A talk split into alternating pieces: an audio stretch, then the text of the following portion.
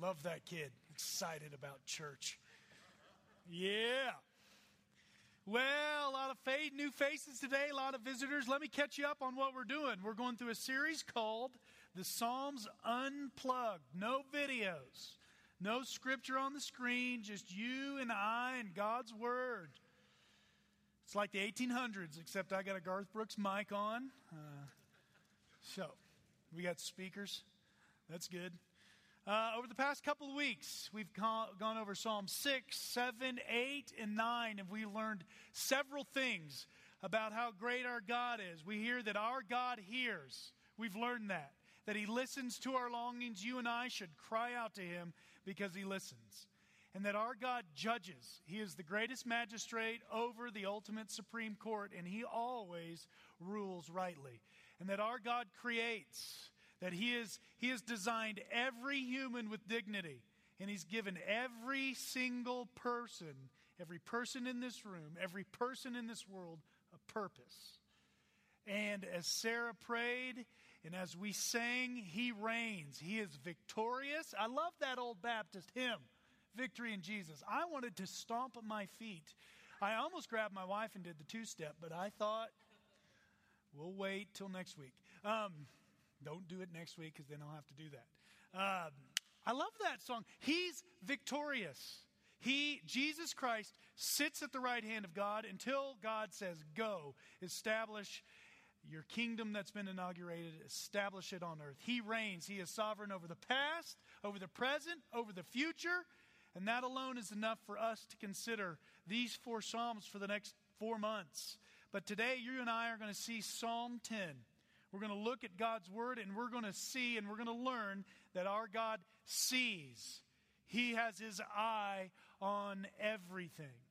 Last week I told you I was basically preaching to myself, and if you learned something from it, praise be to God.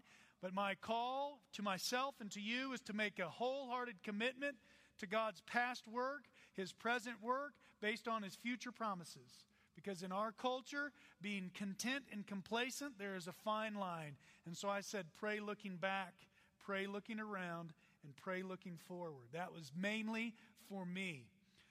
Today, I'm, I'm teaching something uh, that, quite honestly, I have not experienced to the depths that maybe some of you have. And so I'm preaching another man's sermon. How about that? I'm just telling you up front. Uh, much of what you get from this sermon today, I have not experienced to the degree that David talks about it. And so I chose to have two men guide me through this psalm. Uh, Dr. David Powlison and Dr. Ed Welch out on the front table. I encourage you to take these two articles. I want to introduce you to them. I'm not stealing their material, but if there's anything good in my sermon, it's probably theirs. Uh, the first is The Myth of God's Silence. I'm going to read it in its entirety here in a few minutes. And the second is by Dr. David Powlison. This is a dear man that both my wife and I love.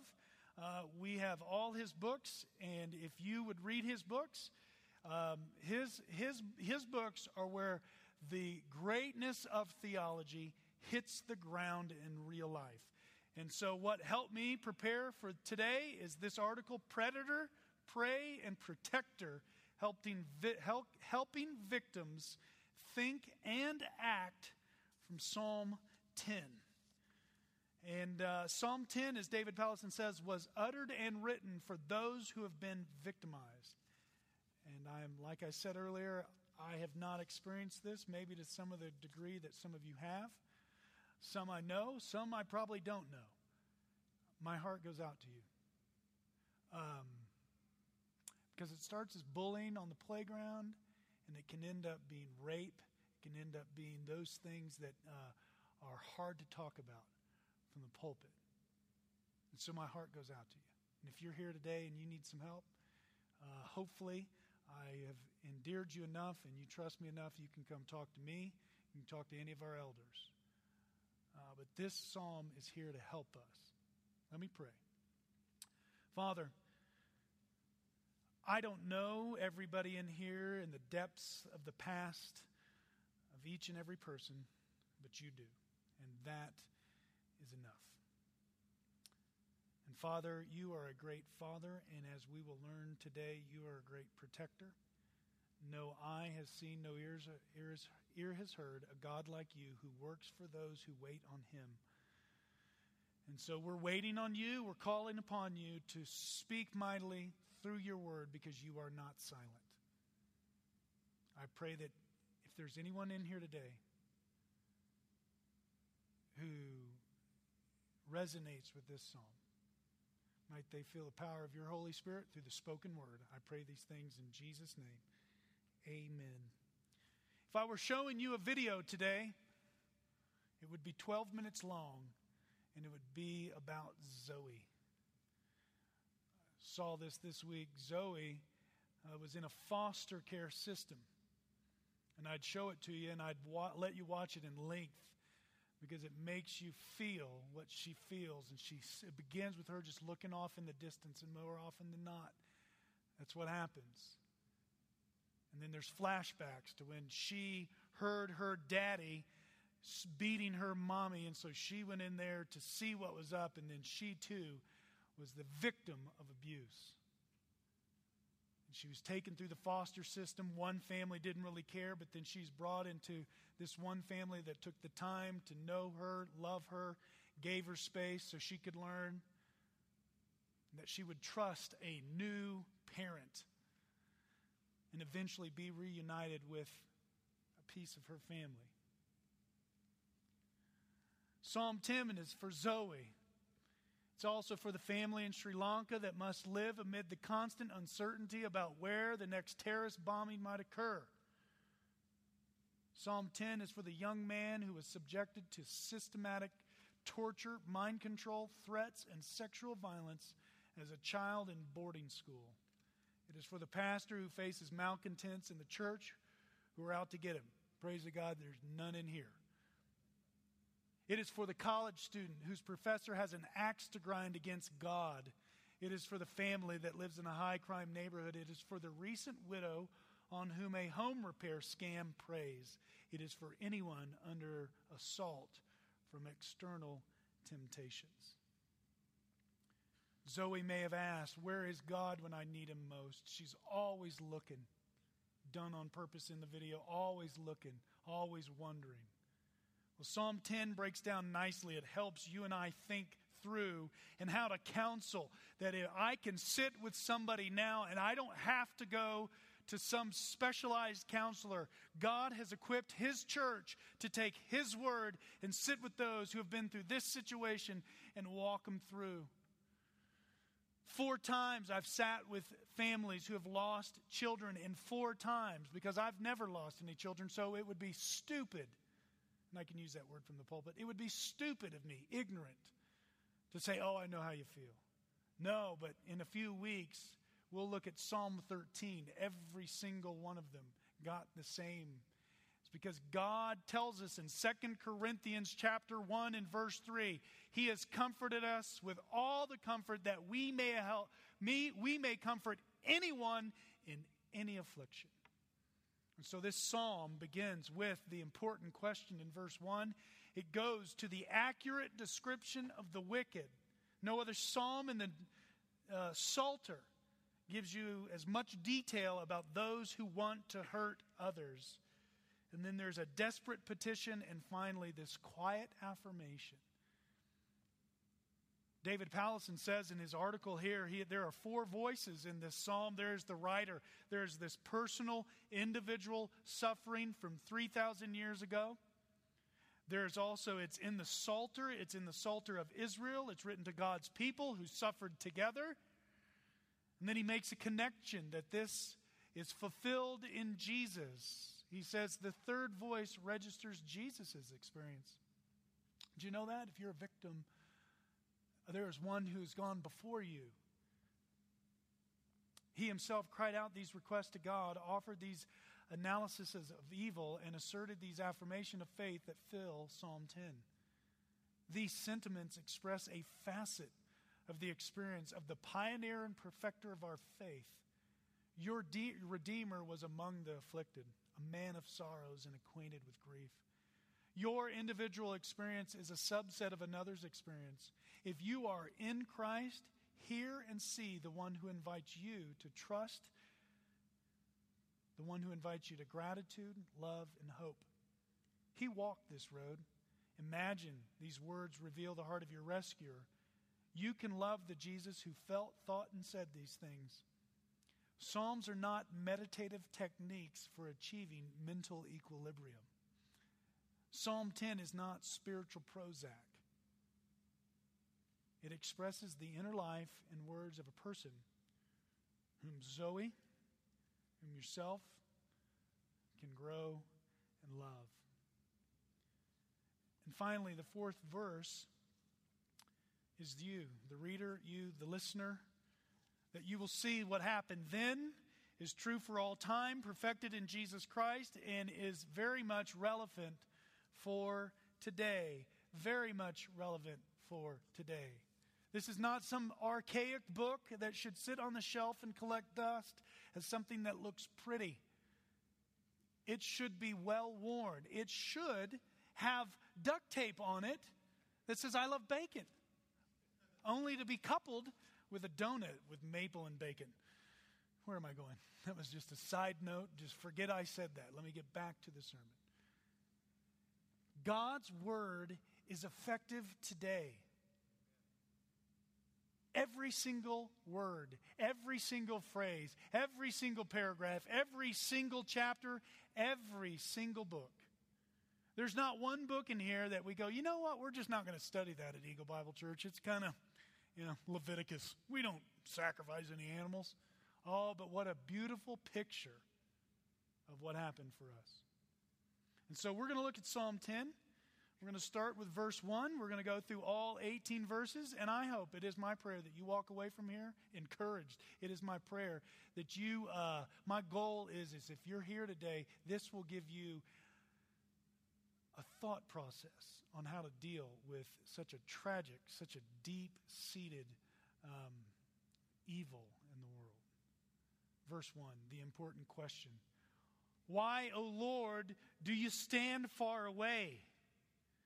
Why do you hide yourself in times of trouble? David is crying out to a God that seems distant and seems silent. But this is a cry of a man of faith. This isn't a question of a man trying to blame God. You will see. You've got to read the whole psalm to see that. This is a question of a man who wants God to do something and he will do it. But David begins with that important question and though it's important, he doesn't fall prey to the myth of God's silence. When you and I try to engage someone who is silent, you do your best in one sided conversation. Then, with no response forthcoming, you move on to someone who will engage. Such is the experience of many who feel alone in their sufferings. They try to talk to God, they really try. But how long can they wait for nothing? So they adjust their expectations and figure out how to get by on their own. God exists, they believe, but he doesn't involve himself in day to day human affairs. This is the standard fare for many Christians who are suffering. For some, they turn away from God. Their turn away from God is short lived. For others, it becomes a way of life. And it makes perfect sense. Why would someone who claims to love you be mum when you need him most? And then Dr. Welch says one thing, except for one thing, he isn't silent. God does speak. There is no divine conspiracy of silence. He speaks through Moses and the prophets. Jesus heard well known public domain scripture, and it sustained him. These are the words the Father gave him, given through Moses and the prophets. Key sentence The Father spoke to Jesus through Scripture, and this is how he speaks to us. Might we protest, but we're looking for something more direct. If we do, Dr. Welch says, Abraham himself responds If they do not hear Moses and the prophets, neither will they be convinced if someone should rise from the dead. In other words, while we accuse God of silence, we are only fooling ourselves. If the Father appeared and spoke to us face to face, another key sentence, his words would have no more weight in our hearts than the ones he's already spoken. Amen. Amen.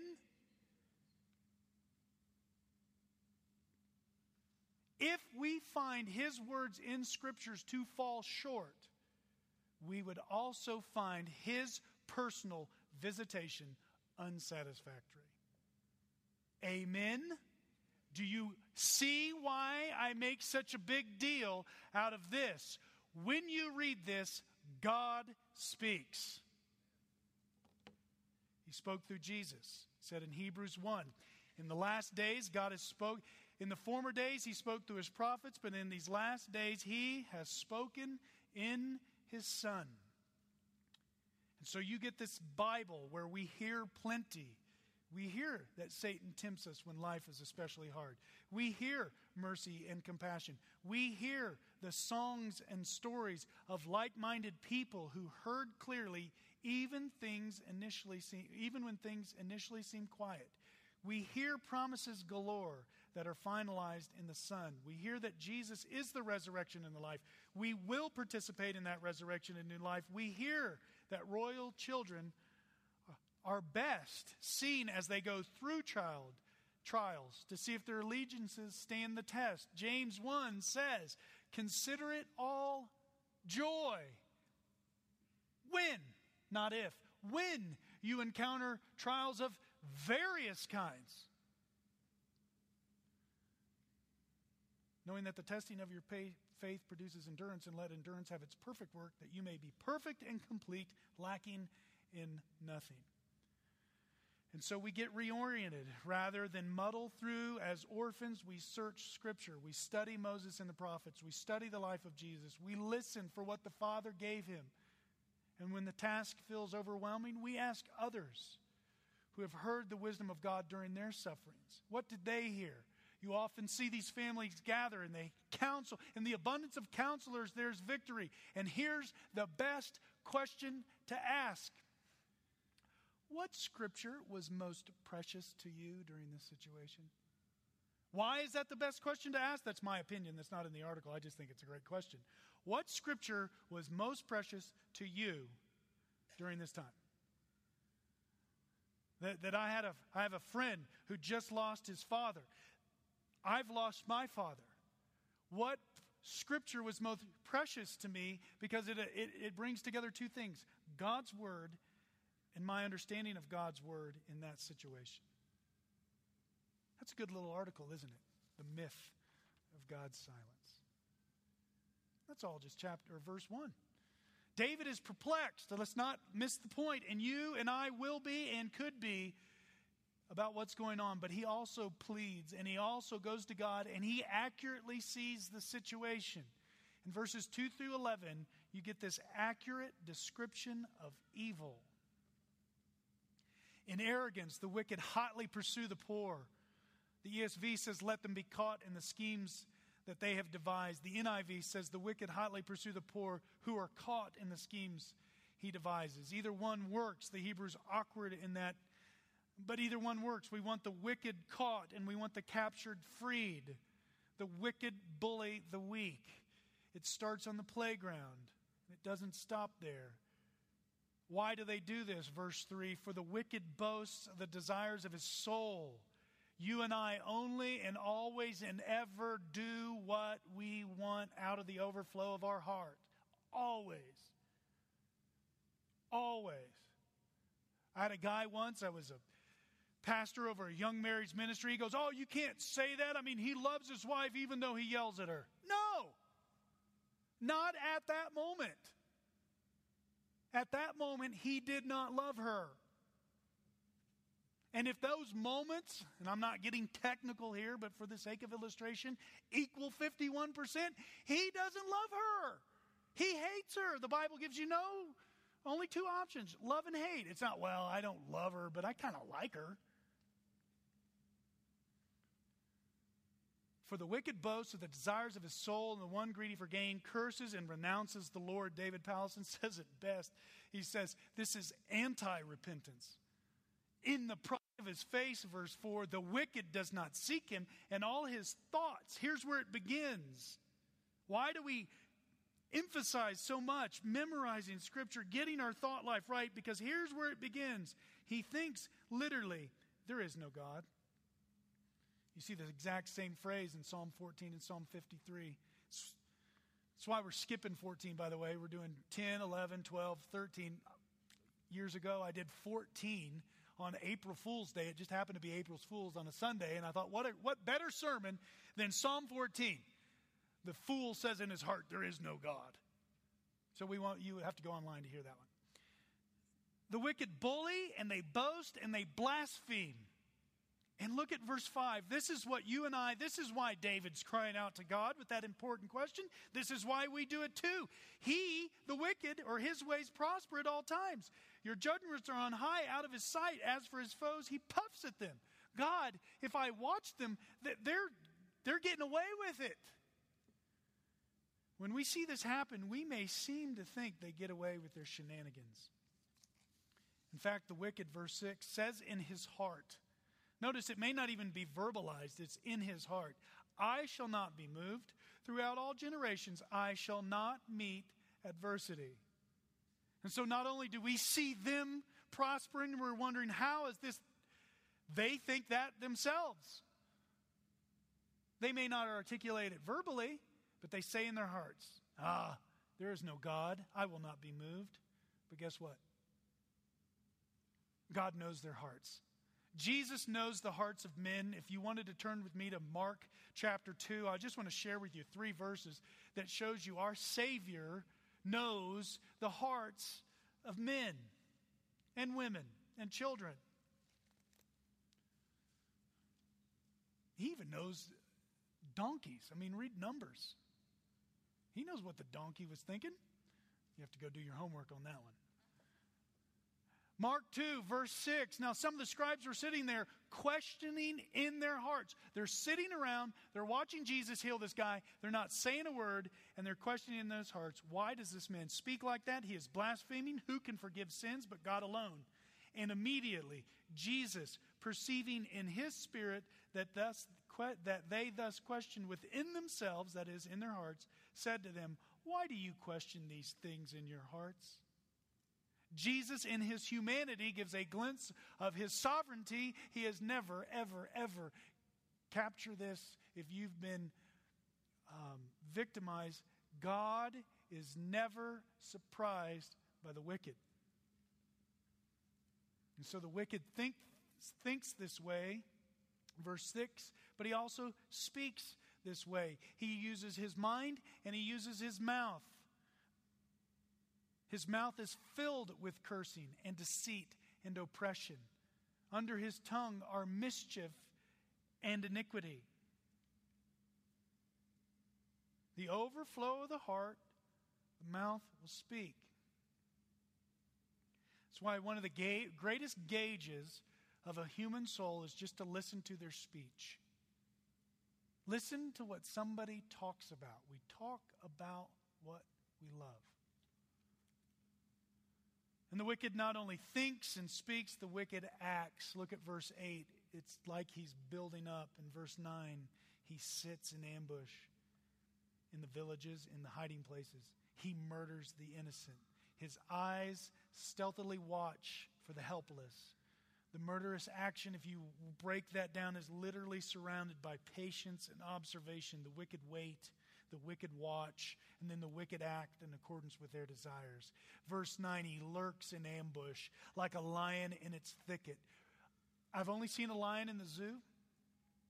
I've never been on an African safari. I've seen them on videos where they lurk around. The other day, in the Lord gave me in preparation for this psalm, we were out playing baseball in the park, and there was a cat, and it got down, and it was lurking. And I'm like, "There's my illustration." It's a cat, but it's the same thing. This is what the wicked do. They're like a lion in its thicket. He lurks that he may seize the poor. He seizes the poor when he draws them into his net. It's a game, it's a scheme. The wicked show by their words and they show by their actions that they are of their father, the devil, who seeks someone to devour. And so, verse 10 the helpless are crushed. They sink down and they fall by his might.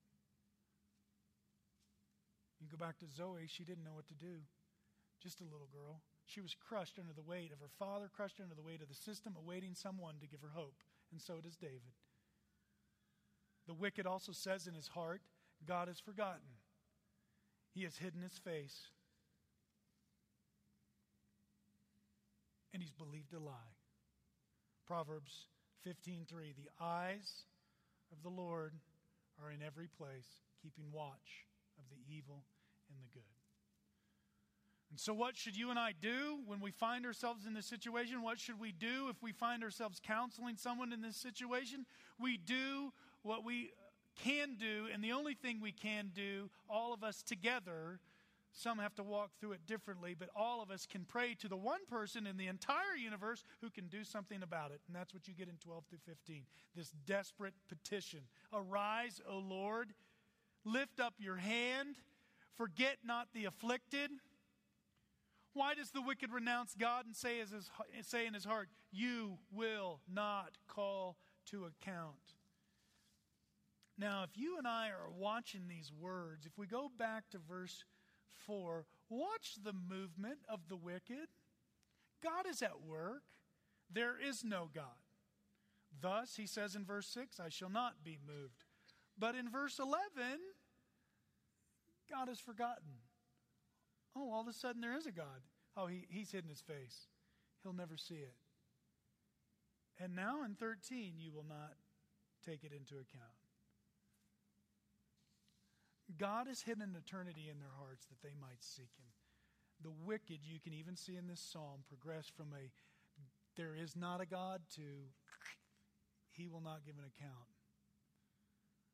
But David tells him something, but God, you do see. That is why we've called this psalm Our God Sees. He does see. He lives out Proverbs 15:3, which David taught to Solomon and Solomon taught to his sons. To you, the helpless commits himself. You do see, and, and, it says, For you note mischief and vex, vexation, that you may take it into your hands. Lift up your hands, take it into your hands. To you, the helpless commits himself. You have been the helper of the fatherless. I want to give you two things based upon this prayer that you should take with you. The God who sees gives us eyes of faith. Ephesians 1:18 May their eyes be enlightened to see three things. I'm just going to turn there instead of trying to do it from memory so I don't butcher it. Why butcher it when it's right there in front of me? Having the eyes of your heart enlightened that you may know what is the hope to which he has called you. Has called you. It's past. What are the riches of the inglorious inheritance of the saints? That is future. And most important, what is the immeasurable greatness of his power towards us who believe, according to the working of his great might? Have the eyes of your heart open to see hope. You've been called to something bigger than yourself. Inheritance. There's something coming that'll blow your mind that no 401k, no riches on earth will ever even compare. And right now, the immeasurable, you can't even measure it. Like I can go to a bench right now and you can measure how strong I am. I could take you there and measure how strong you are. Get pinned under the bar. I'm just warming up. It's okay. Immeasurable. You can't even measure it. And so it's to that God that we commit ourselves. It's to that God who will help the fatherless. And so we see that our God sees, but He gives us eyes of faith. And He helps us to make and persevere, make it to the end and persevere, just like Moses did. It says in Hebrews 11 27, and he endured as seeing the one who is invisible. And so, drawing close to God through his word, because he is not silent, David commits himself to the one who can help him. And notice what it says there the helpless commits himself. Even in the face of doubt, we must commit. Too many times, victims want answers before they commit. And this is understandable, but I encourage you to commit in faith and go to the good Father. You say, but show me in the Bible, show me where that has ever worked. I will. My God, my God, why have you forsaken me? Spoken by the perfect man. And immediately following that, he says, Into your hands. Remember, David's talking about lift up your hand. You may take it into your hands. Into your hands, I commit my spirit. So, I would ask you to do what Jesus did. Was that just smoke and mirrors? Is he just quoting Psalm 22, My God, my God, why have you forsaken me? Oh, no, no, no. That is a cry of a man in pain. And he says, Into your hands I commit my spirit. He is the perfect example of how to suffer. Now we must deal with the last part of this prayer. Break the arm of the wicked and the evildoer. Call his wickedness to account till you have till you find none. What? Is this sounds like dashing their babies upon the rocks. This sounds like some Old Testament barbaric thought. What's going on here? This is David in his emotion calling God to do to the wicked what they deserve do to the wicked to break their strength. The imagery behind that is if you don't have your arm, you cannot be strong. How is that in the Bible? Should we even go there? Let me answer it with Dr. John Stott. As for the imprecatory Psalms, in them the psalmist speaks not with any personal animosity, but as a representative of God's chosen people. He regards the wicked as enemies of God, counts them his own enemies only because he has completely identified himself with the cause of God. Hates them because he loves God and is so confident that his hatred is perfect hatred that he calls upon God in the next breath to search him and know his heart, to try him and know his thoughts in order to see if there's any wickedness in him. That's Psalm 139 that we cannot easily aspire to this is an indication not of our spirituality. Oh, I would never do that. It's your lack of it. Not of our superior love for men, but of our inferior love for God. Indeed, our inability to hate the wicked with a hatred that is perfect and not personal. Perfect and not personal. David Powlison says it like this Abusers think God won't require it. God won't seek out what they've done and bring it back on their heads. But when God acts, evildoers reap what they sow. What goes around comes around. The sufferer asks God to bring on logical consequences. The arm that broke another will be broken. It will happen. Throughout the Bible, the consequences of evil, uh, consequences of an evil course of action have certain appropriateness. The punishment fits the crime. For example, David was immoral deceitful and murderous, and in consequence, immorality, deceit, and violence stained his family. After Amnon seduced his half sister, Tamar, her brother, Absalom conspired to murder him. Absalom stole away the hearts of the people, used his father, father's concubines, and attempted to kill his father. When Israel turned out turned to idol gods of the surrounding nations, she came under the political power of those nations. Sufferers want fairness and justice. Amen. But again, Remember, this is a cry of faith and not pride. These are not words of a vigilante. If I play vigilante, vengeance seeker, vengeance seeker, the vindictive one, I assume that my own actions must remedy evils, or that evil against me personally must be remedied by God right now. Faith trusts God's wrath in different ways. I like that. Vengeance is God he will repay. But in those dark moments when there is pain in your heart, be like David, cry out to God. Cry out to God. Because this is a real world and there's real evil, and we need a real God to step in and help real people in a real way. And then he ends with a quiet affirmation. You would think there would have been a Selah here. I didn't write the Bible. That would have been. Whew. The Lord is king forever and ever. The nations perish from his land. David rests in God's sovereign reign. We've talked about that in Psalms 7 and 9.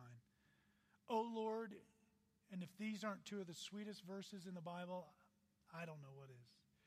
You hear the desire of the afflicted, you strengthen their heart. Jesus was heard with his loud cries and his tears, Hebrews 5. You will incline your ear to do justice to the fatherless and to and the oppressed, so that man who is of this earth may strike terror no more. No more. There will be a day when man will strike terror no more. David was looking back at what God had done in his own life, and he was looking forward to the one who would come. And as Hebrews tells us, if you want to turn with me there, I want to show you the one who went before you. Hebrews 12, 1 and 2. Jesus Christ. You get this whole chapter, Hebrews 11, by faith, by faith, by faith. And you hear of these victorious ones Abraham, Moses.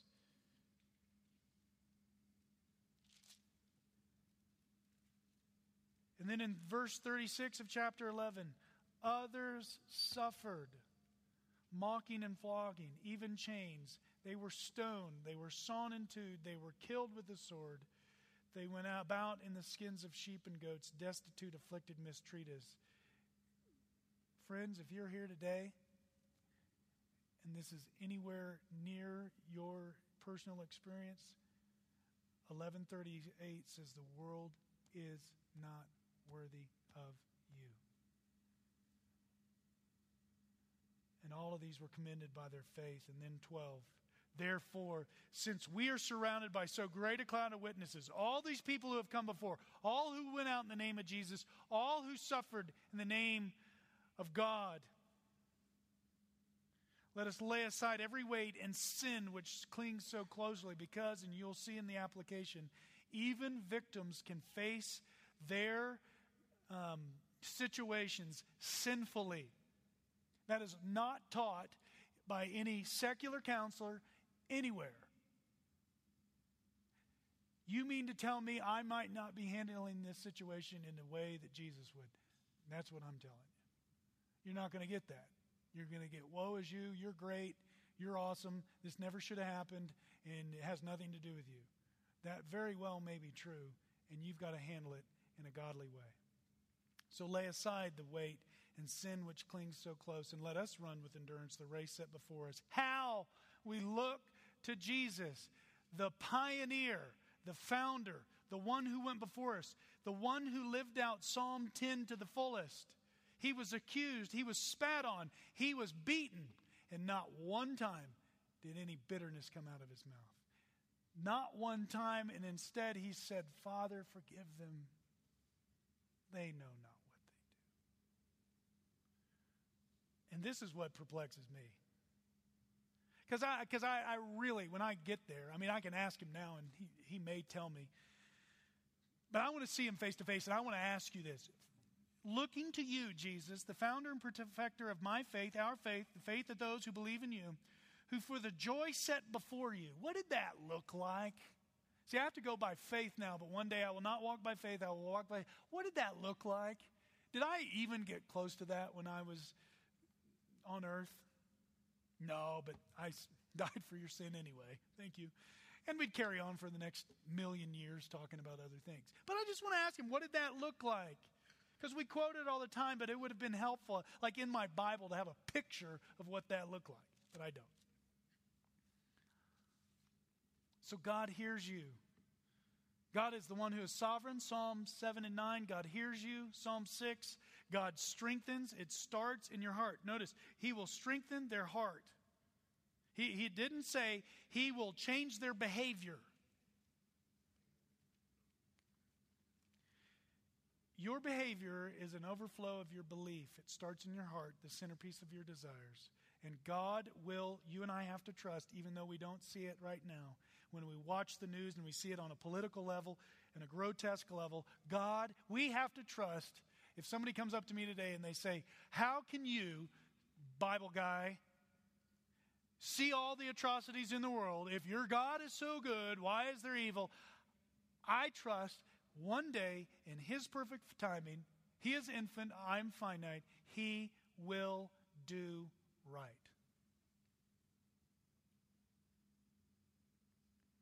And so I began telling you I'm preaching another man's sermon. I will end with his application, which is wonderful. And you don't have to take notes because it's in those articles out there. Psalm 10 walks out ahead of us, teaching us to think clearly and to fervently seek help from where help really comes. You need to think, and he has think in all caps, about what has happened. What is the perpetrator of evil like? Who has mistreated you? What have they done? How do they think? What are they doing with God, not just with you? Get a clear head, uh, get a clear beat on evil, even though it is painful and frightening. Since evildoers are often successful and deceitful, they can be hard to identify. Often, the first people they deceive are their victims. Clear thinking clears the head. See your danger for what it is. And you need to seek, in all caps, help. This help comes first and finally from the living God. He hears, He helps, He strengthens, He vindicates those who rely on Him. If you look anywhere else first, to your own powers of vengeance, self protection, or escape, to the aid that other human beings offer, then you will set yourself up for a fall. You will get snared in bitterness and revenge, spurning God for your pride. You will flee in avoidance and addiction, spurning God for your false refugees and comforts. You will develop a perverted dependency on other people, spurning God for your trust in man. Sadly, our culture has awakened countless people to think about what evildoers, the abusers is the catchword, have done to them, but it has cast them upon their own resources as abuse victims. Failing to promote faith in God, bad counsel must promote faith in something or someone else. That's good. But victims can properly understand their own sins and sufferings in God's grace they can learn the faith of Psalm 10, 10 and find the wellspring of hope, mercy, and courage in dealing with evildoers. And now he gets really practical. As you seek the Lord first, then you will find that many secondary helps contribute to over the overall process. Notice he calls it a process. It's not just an event. I woke up one day, I was a victim. The next day, uh, magic bullet, I memorized the scripture, and it's done. No, that's not how. Or as it often happens, I woke up day, victim of abuse, take pill, done. Don't deal with hard issues that go run deep. I'll just take a pill. No. He says there's a place to call the police, file a class action lawsuit, press criminal charges, pursue church discipline, seek counseling, weep with a friend, visit a lawyer, get financial advice, look for a job, talk to a realtor, and so forth. God is not a private refuge who shuts down re- recourse to other helps. The Lord is a refuge who leads us rightly, appropriate to many sub redeemers who can play a part in our lives and to play a part for good in others' lives as well. As Zoe learns to think about evil and beseech God, she will also learn to participate in the community of God's people in a rich, immediate way. She'll have things to offer other sufferers down the road. A heart that has learned to think and pray, Psalm 10, for example, that she can comfort others with any affliction, 2 Corinthians 1 4. And she can see what others meant for evil, God meant for good. Father, heavy stuff this morning.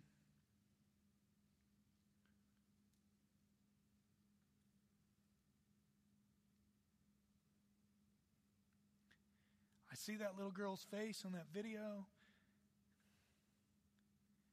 And I thank you that I personally have never been through some of that, but it just makes me weep for those who have. And I can't assume there's not one person in here who hasn't been through something like that.